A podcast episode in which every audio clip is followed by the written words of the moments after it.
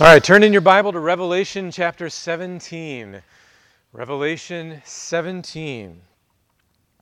Much of the book of Revelation that we have seen so far has been taken up with the judgments that fell on Jerusalem because of their unfaithfulness and their rejection of Christ. Well, that judgment is coming to a climax in the section of the book that we're in now. In chapter 17, is possibly the most graphic description of that unfaithfulness. It should fill us with horror and disgust at Jerusalem's sin. And it should drive us to faithfulness and holiness and gratitude for what God has done for us. Now, normally, I like to just kind of jump right into the text as we get started, but today I'm going to explain a few things first in order to set the table. There's a number of characters or groups in this text, and if we read it without an idea of who they are, it'll be confusing. I imagine that John's first readers probably read and reread and reread as they kind of figured things out. But for this morning, I'm going to explain who they are, and then we'll read, and hopefully that will help us understand what we're reading a little bit better. Then we'll go back and talk about the message of the text. Okay? So, the cast of characters here that we have in chapter 17. First of all, the seven angels. These seven angels are the ones that we saw last time. They have the bowl judgments from God, which they are pouring out on the land. Okay, that's the seven angels. Then we have the great prostitute. And this one is the focus of the chapter. So we have to make sure we understand that. The great prostitute is the city of Jerusalem. And Jerusalem kind of stands for Israel as a whole. She is described also in this chapter as a woman sitting on a beast and as Babylon the Great, but it's referring to Jerusalem. Now, remember where John gets his imagery primarily from the Old Testament. So, the image of a prostitute is used exclusively in the Old Testament for a nation that abandons the covenant and goes after false gods. And with only two exceptions in the entire Old Testament, every time it talks about a prostitute, it's talking about Israel. So this is entirely consistent with what the Old Testament has said. Israel is called a whore, a harlot, a prostitute repeatedly in the Old Testament. And the prophets are very graphic in what they say about Israel and Israel's sin. And by the way, though it may make us uncomfortable, this is language that God intends the church to hear. Now, Sometimes we're worried about children being present, but in Scripture, whenever there's instructions about worship and children, it's always that the children are present in the worship of the church and hearing the word. And preachers are instructed to give special attention to the reading of the word, right? So we don't skip parts of it.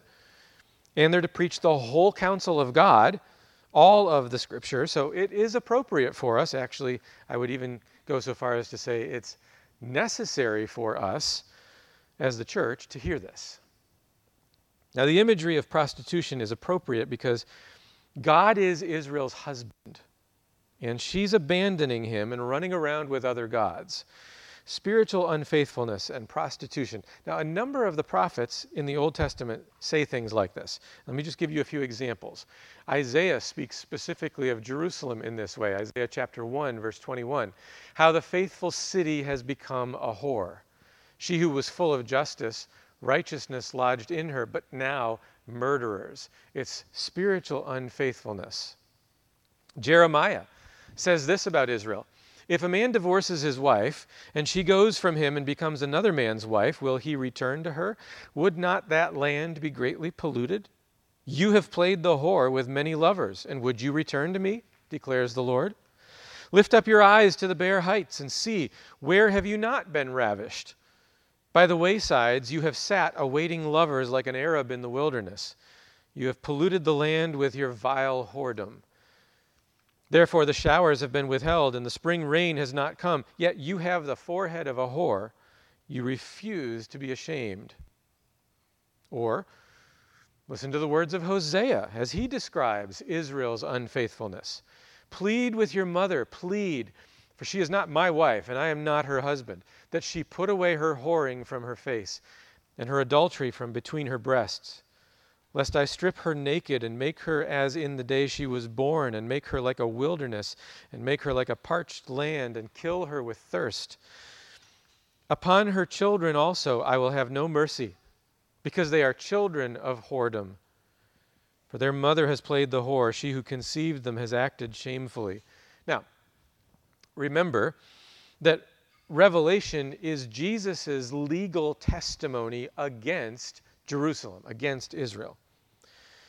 So when Jesus was ministering in Israel, did he say anything like this? Well, here's a few examples of what Jesus said in his day about Israel. When the scribes and the Pharisees told Jesus they wanted to see a sign from him, Jesus said, An evil and adulterous generation seeks for a sign. Note what Jesus is saying. This generation, Jesus says, is adulterous. The same generation is the one that's in view in Revelation. Biblically, a generation is 40 years. We're not quite 40 years later from when Jesus said this. And he says the same thing again in Matthew 16, an evil and adulterous generation seeks for a sign. In Mark 8:38, he says, "Whoever is ashamed of me and my words in this adulterous and sinful generation, of him will the Son of man also be ashamed when he comes in the glory of his Father with his holy angels." So Jesus clearly charges the current generation of Israel with adultery, with unfaithfulness to God. Not only that, but John's imagery of the prostitute here in Revelation 17 is specifically intended to connect in our minds with Israel. The prostitute is dressed in purple and scarlet, adorned with gold and jewels and pearls, and has a golden cup.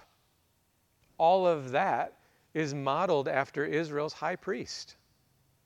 I won't bother giving you all the references, but just remember the high priest represents the nation and here, Jerusalem, the prostitute, represents the whole nation of Israel, even those who are outside the city of Jerusalem itself. It's all of those who align themselves with the beast and not with Christ. And if you're still struggling to connect the prostitute to Jerusalem, think about the big picture of Revelation. In one sense, you can tell the story of the book of Revelation as a tale of two women the prostitute, who's judged and rejected, and the bride, who's married to the Lamb. It's Israel and the church. It's the Old Covenant people and the New Covenant people. Well, next on our list of the cast of characters here is the waters. The prostitute is sitting on the waters. And the angel explains that the waters are people and multitudes and nations and languages. In other words, since the woman is Jerusalem, it's showing that Jerusalem has influence on all the peoples of the empire. Now, at this time, history tells us that the Jews made up between 7 and 10 percent of the population of the Roman Empire. They were dispersed all over the empire and had influence all over every part of it. And you can see their influence even in the New Testament when they convinced the Roman governor Pilate to crucify Jesus, even when he wasn't guilty according to Roman law or when they convinced the Roman rulers in other places to persecute the Christians in the empire. Let me give you just one example of how this influence works. This is speaking of Paul before he became Paul, so he was still Saul. This is Acts chapter 9. But Saul, still breathing threats and murder against the disciples of the Lord, went to the high priest, that's the high priest in Jerusalem, and asked him for letters to the synagogues at Damascus, that's in Syria so that if he found any belonging to the way, men or women, he might bring them bound to Jerusalem. So the influence of the high priest in Jerusalem was enough to get Saul permission to go into another country and to take people prisoner there and bring them back to Jerusalem for trial. So the Syrian officials, as well as the Jewish synagogue rulers, would allow him to do that. And note that it is specifically Jerusalem and the high priesthood that is designated here as the spearhead of the persecution against the church. The next list on our list of characters here is the kings of the earth. Who are the kings of the earth? Well, first, we need to clarify the translation. Like so many other places we've seen in Revelation, that word earth should probably be translated land. So it's the kings of the land, the land of Israel. And the kings or rulers of the land of Israel are the high priestly, the high priestly aristocracy of Israel. They're the ones who rule over the temple system. So they essentially, from Jerusalem, rule over the land. In Revelation 17, we will see that they are subject to the prostitute Babylon, Jerusalem. And our chapter here says that the kings are involved in shedding the blood of the saints, the blood of the martyrs of Jesus. And this is, of course, exactly what the rulers of Israel did. They killed the prophets, they killed Jesus, and they killed and persecuted the followers of Jesus. You can read all about that in the Gospels and in the book of Acts.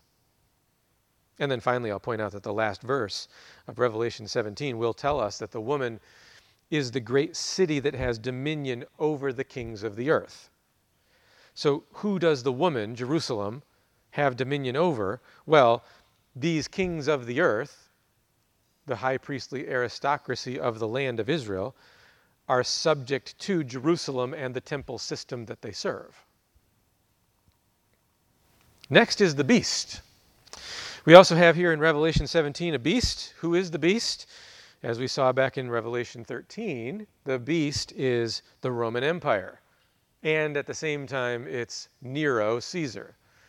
So sometimes it's corporate, sometimes it's individual. Here it's got the more corporate meaning in mind. The beast here in Revelation 17 has seven heads and ten horns, seven emperors of the Roman Empire. And it also says that the beast was and is not and is to come. So that refers to the apparent collapse of the empire, followed by its resurrection or recovery that we talked about previously. And the chapter says that the seven heads are seven mountains as well, on which the woman is seated. Now remember, Rome is the Septimontium, the seven hilled city. So if these seven are the emperors of the Roman Empire, it matches that they're also the seven hills. And then finally, we have the ten kings. So we've had seven angels, we've had the kings of the earth, now we have the ten kings, which are the ten horns at the same time. And the text tells us that they will receive authority from the beast or from the empire for a short time. They hand their power over to the beast, and with him, they make war on the Lamb. So, are the ten kings the same as the seven kings? No. And they're not the seven angels, and they're not the kings of the earth either. They're different. These ten kings are the kings or rulers of other nations that are part of the Roman Empire. They come alongside the Romans in their war against the Jews, which is also a war against the Christians. So the ten kings are the rulers of other nations inside the Roman Empire. So that's the cast of characters that makes up the story of Revelation 17. So before we jump into the text, let me just give you a quick summary of what's happening in this chapter. Basically, what John is doing here is he's going back and giving us a more in depth, detailed look at the sixth and seventh bowl judgments. We already saw the bowl judgments in chapter 16, but now we get more details about the climax of this final judgment. If you remember what we saw last week, the bowl judgments are the final judgments. We're reaching the very end of the judgments. And once this judgment is done, then we get to the good part of the book of Revelation the marriage supper of the Lamb and the description of the new heavens and earth and all of that. But for now, this is still the judgments. An angel comes and shows John the judgment of the prostitute Jerusalem. And the reason is her unfaithfulness, which the angel describes as sexual immorality. We'll talk more about why it's described that way a little later. She's riding on the beast which is the Roman Empire, and she's drunk on the blood of the saints. The angel describes the beast and his allies and explains that they make war on the Lamb, which is Jesus, but the Lamb will, will conquer them. And then, as the chapter finishes, the angel explains that the beast and the other rulers will turn and hate the prostitute, Jerusalem. They'll turn on her. They will shame her and destroy her. And that's how God's judgment is carried out on the prostitute, Jerusalem. All right, now let's read chapter 17. So just follow along as I read. Then one of the seven angels who had the seven bowls came and said to me, Come, I will show you the judgment of the great prostitute who is seated on many waters, with whom the kings of the earth have committed sexual immorality, and with the wine of whose sexual immorality the dwellers on earth have become drunk. And he carried me away in the Spirit into a wilderness and I saw a woman sitting on a scarlet beast that was full of blasphemous names, and it had seven heads and ten horns. The woman was arrayed in purple and scarlet, and adorned with gold and jewels and pearls, holding in her hand a golden cup full of abominations and the impurities of her sexual immorality. And on her forehead was written a name of mystery Babylon the Great, mother of prostitutes and of earth's abominations. And I saw the woman drunk with the blood of the saints, the blood of the martyrs of Jesus. When I saw her, I marveled greatly. But the angel said to me, Why do you marvel? I will tell you the mystery of the woman and of the beast with seven heads and ten horns that carries her. The beast you saw was and is not and is about to rise from the bottomless pit and go to destruction. And the dwellers on earth, whose names have not been written in the book of life from the foundation of the world, will marvel to see the beast, because it was, and is not, and is to come. This calls for a mind with wisdom. The seven heads are seven mountains on which the woman is seated. There are also seven kings, five of whom have fallen. One is, the other has not yet come. And when he does come, he must remain only a little while. As for the beast that was and is not, it is an eighth, but it belongs to the seven, and it goes to destruction. And the ten horns that you saw are ten kings, who have not yet received royal power, but they are to receive authority as kings for one hour, together with the beast. These are of one mind, and they hand over their power and authority to the beast. They will make war on the Lamb, and the Lamb will conquer them, for he is Lord of lords and King of kings and those with him are called and chosen and faithful. And the angel said to me, The waters that you saw where the prostitute is seated are peoples and multitudes and nations and languages. And the ten horns that you saw, they and the beast will hate the prostitute. They will make her desolate and naked, and devour her flesh, and burn her up with fire.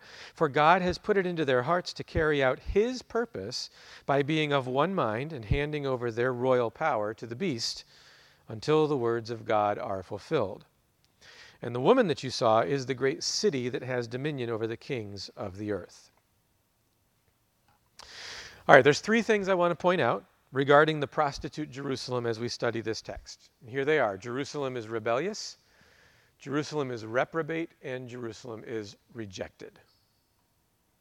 The prostitute Jerusalem is the focus of the chapter as God judges Jerusalem and Israel. So it's important for us to see what it is that God condemns so that we can not follow in the footsteps of Jerusalem, but instead live as faithful people of God.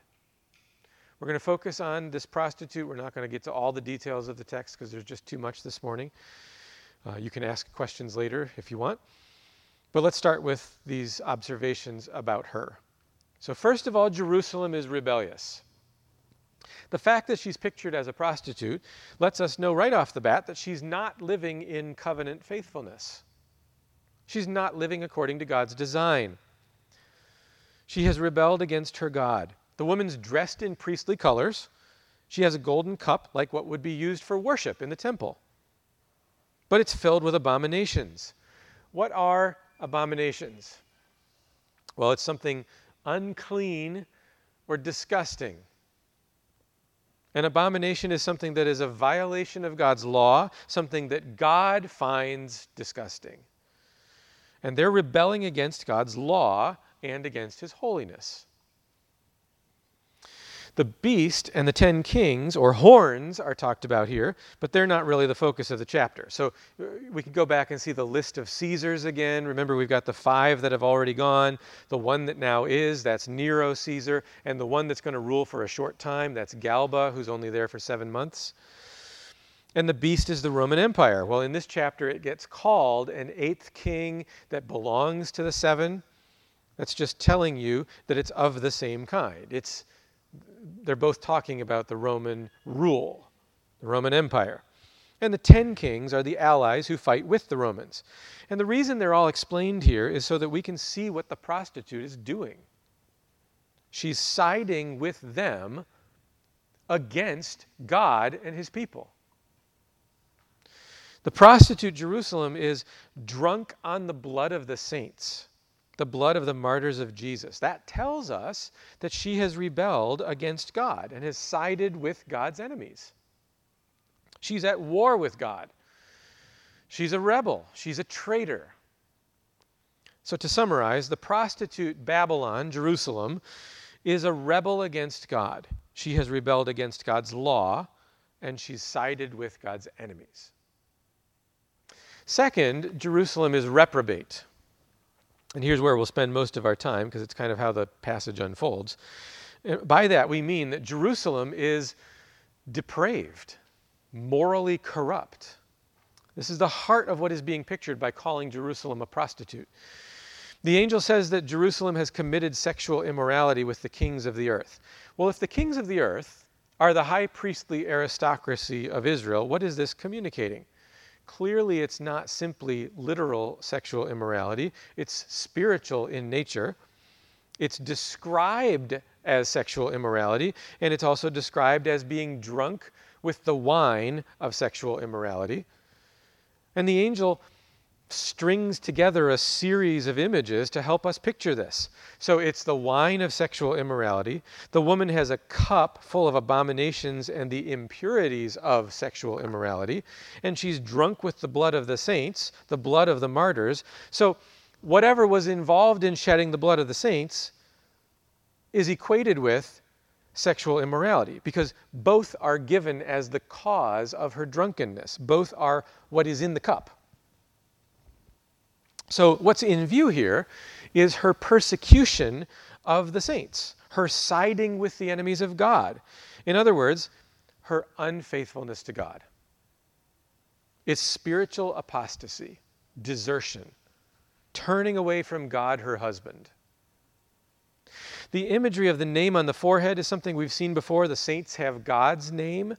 Those who follow the beast have his number on their forehead. Here, the prostitute city, Jerusalem, has the name Babylon, because Babylon is that great enemy of God. And the angel says that Jerusalem is the mother of prostitutes and abominations of the land. In other words, what does Jerusalem produce? She produces prostitutes and abominations. And the point is that it's shocking.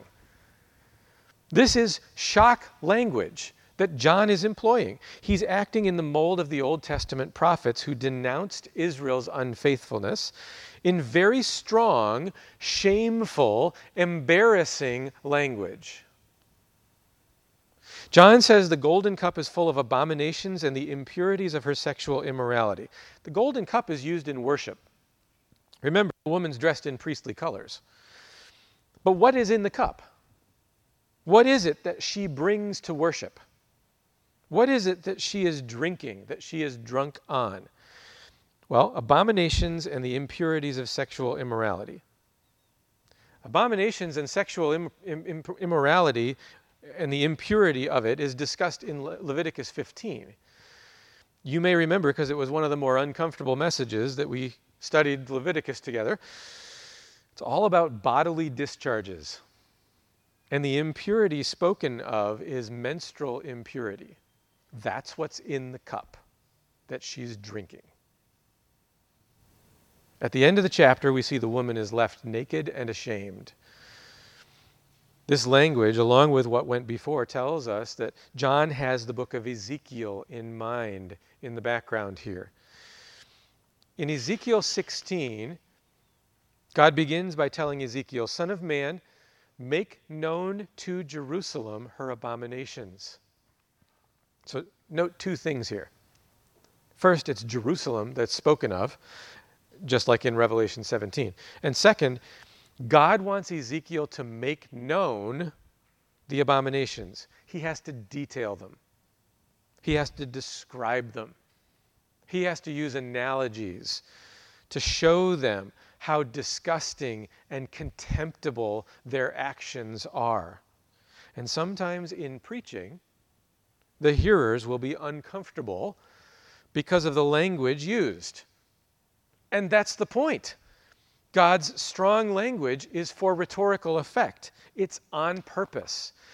So, as you continue through Ezekiel chapter 16, which is what's in the background here for John, God describes when he chose Israel as a bride. He says, verse 8, I spread the corner of my garment over you and covered your nakedness. I made my vow to you and entered into a covenant with you, and you became mine. So, the covering with a garment is a picture of entering the marriage covenant. Maybe you can think there of um, the story of Ruth and Boaz on the threshing floor.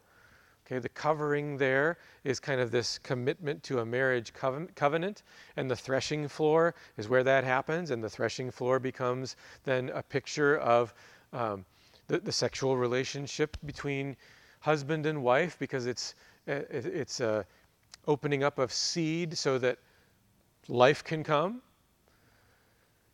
All of that is kind of in the background here in this description of the garment that's covering the nakedness? Well, if the, gar- if the covering with a garment is a picture of entering the marriage covenant, what happens in Revelation 17? Jerusalem is uncovered, left naked and ashamed. This is the ending of the marriage covenant. This is the divorce because of Israel's unfaithfulness. Though God had made Jerusalem his wife, they were unfaithful to him. Now, in continuing through Ezekiel chapter 16, God describes Jerusalem's unfaithfulness in graphic terms. This is what's in the background now in Revelation 17. He says this this is verse 16 You took some of your garments and made for yourself colorful shrines, and on them played the whore. The like has never been nor ever shall be. Note that Jerusalem made alternate shrines where she could prostitute herself. That tells us that worship is involved here. God's giving us a picture of their spiritual worship related adultery. God says they took the gifts that He had given them, the temple, the glory and the beauty of being His people, and they used them for their prostitution.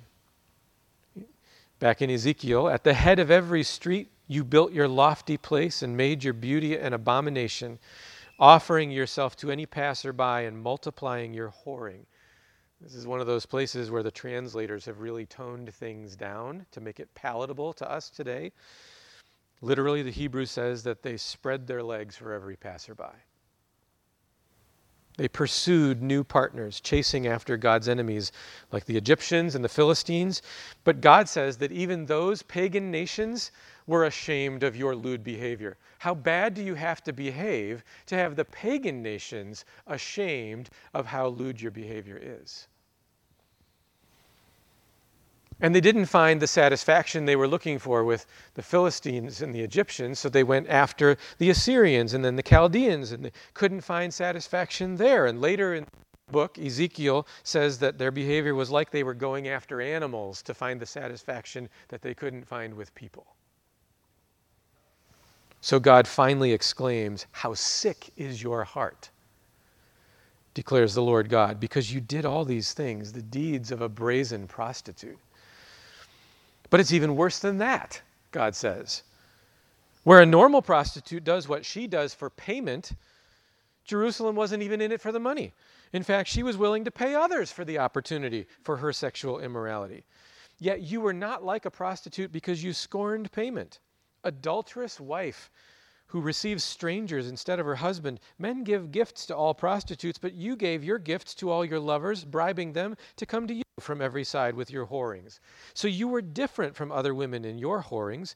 No one solicited you to play the whore, and you gave payment while no payment was given to you. Therefore, you were different. Now, what is God's response to all of this? Therefore, O prostitute, hear the word of the Lord. Thus says the Lord God, because your lust was poured out and your nakedness uncovered in your whorings with your lovers and with all your abominable idols, and because of the blood of your children that you gave to them. Therefore, behold, I will gather all your lovers with whom you took pleasure, all those you loved, and all those you hated. Let me pause there for a minute.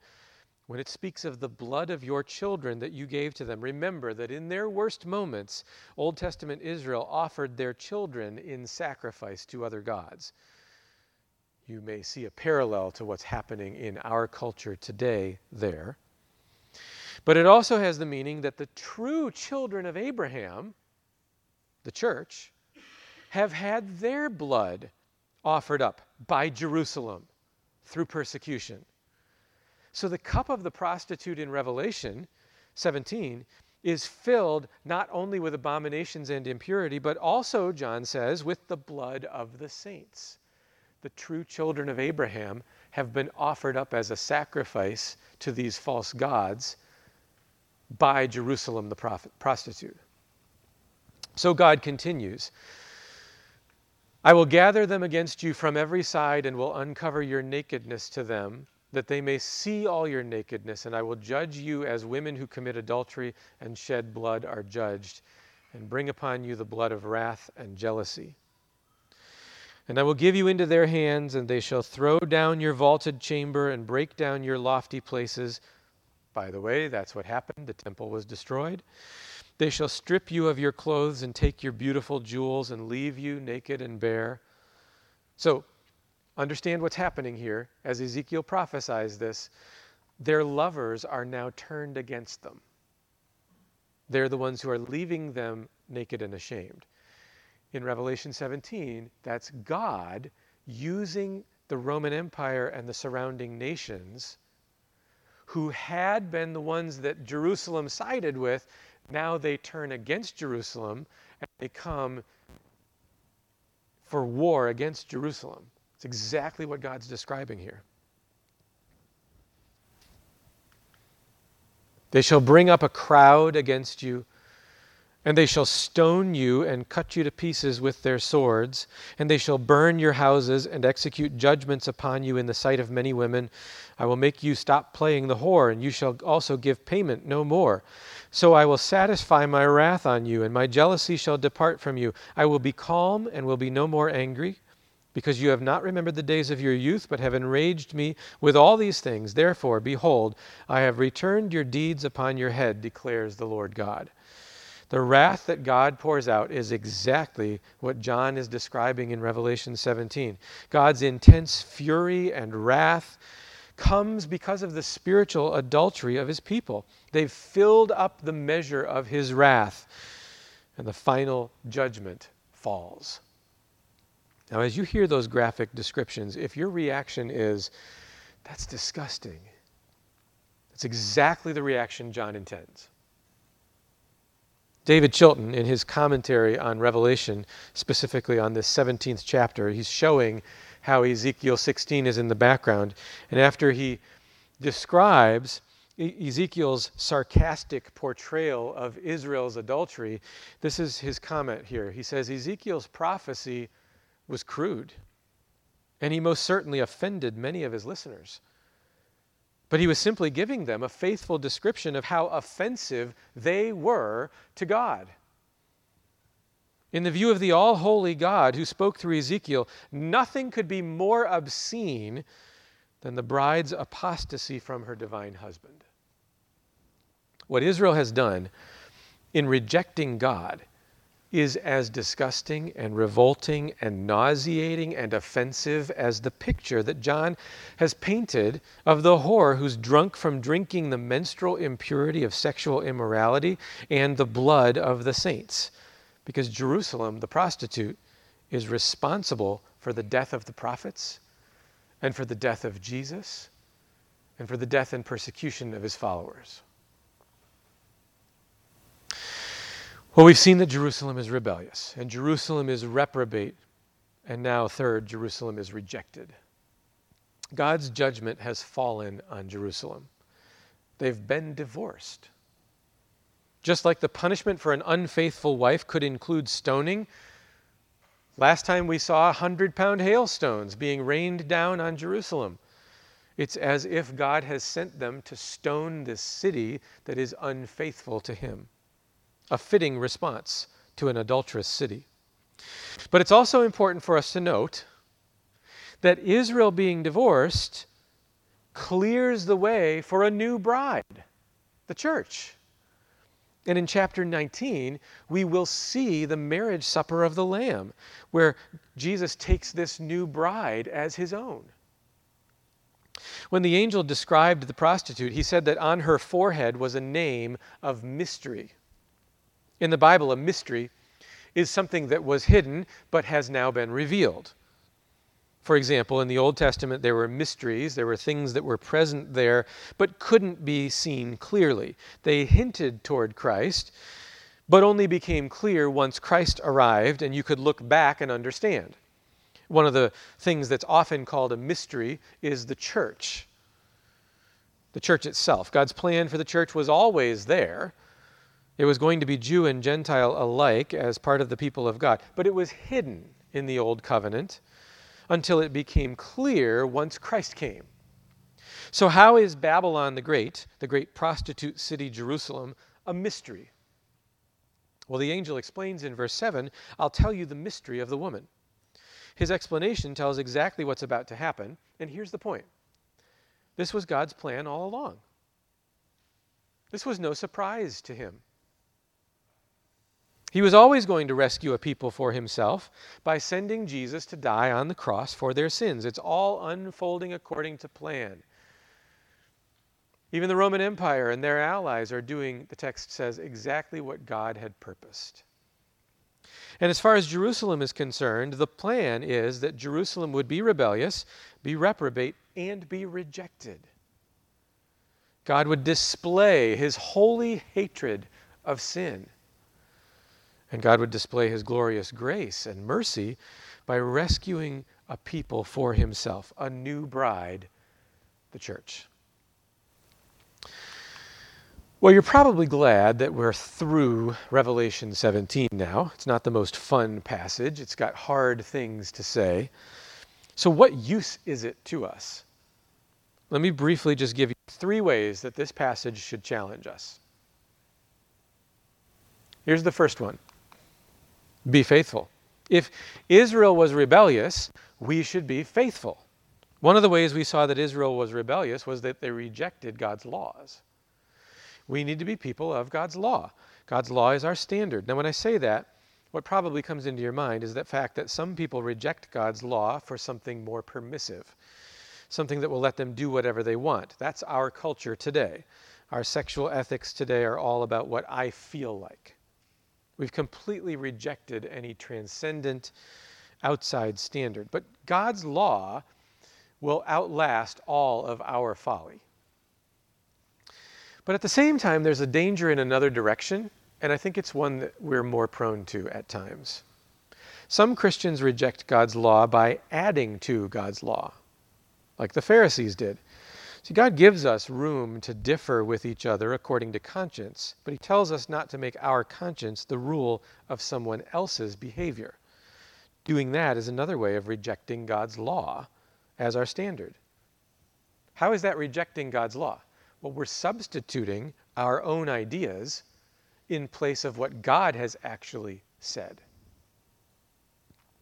Psalm 119, verses 4 through 6 says, You've commanded your precepts to be kept diligently.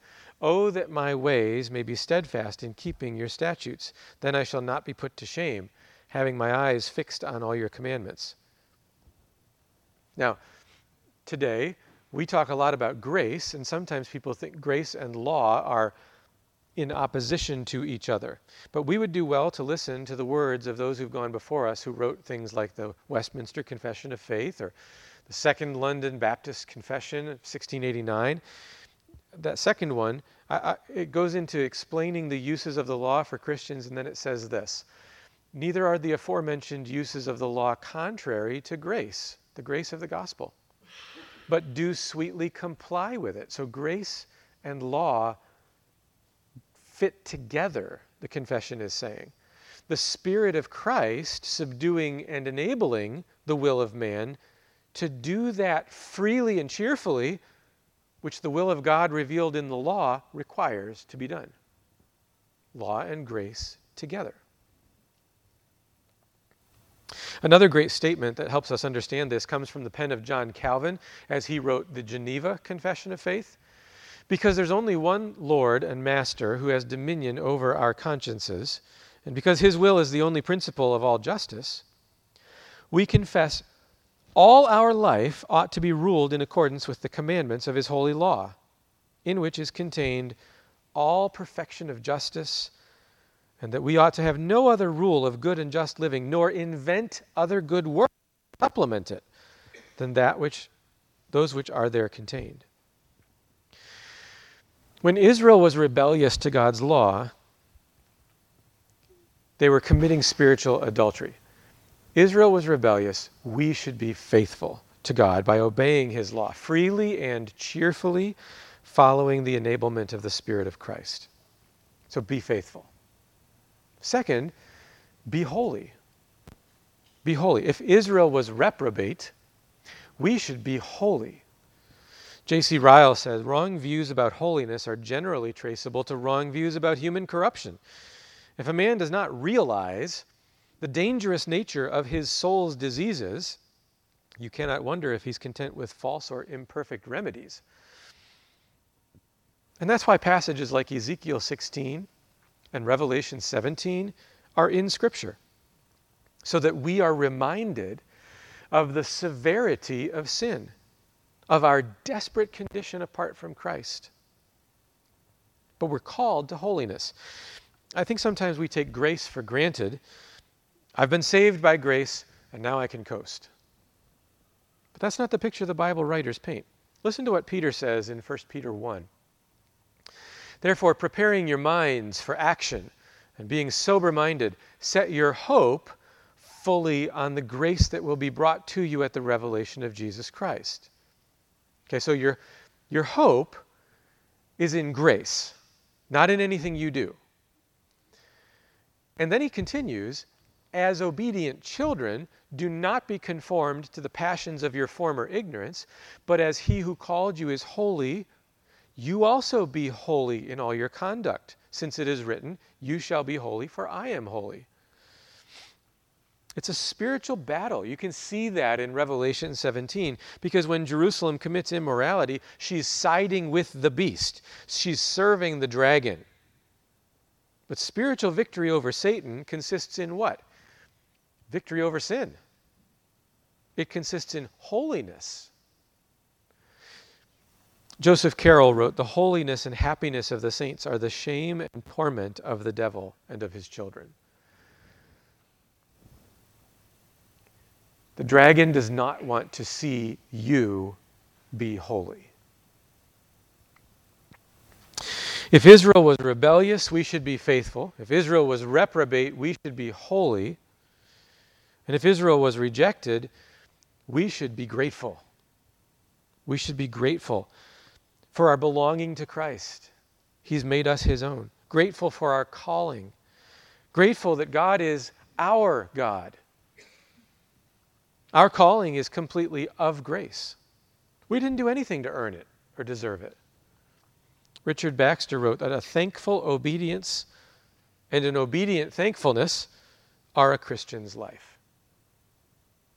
So, that faithfulness and holiness should flow out of gratitude. And we're actually commanded to be grateful. So, when we're living as God designed, we'll be faithful and we'll be holy, but we'll also be grateful.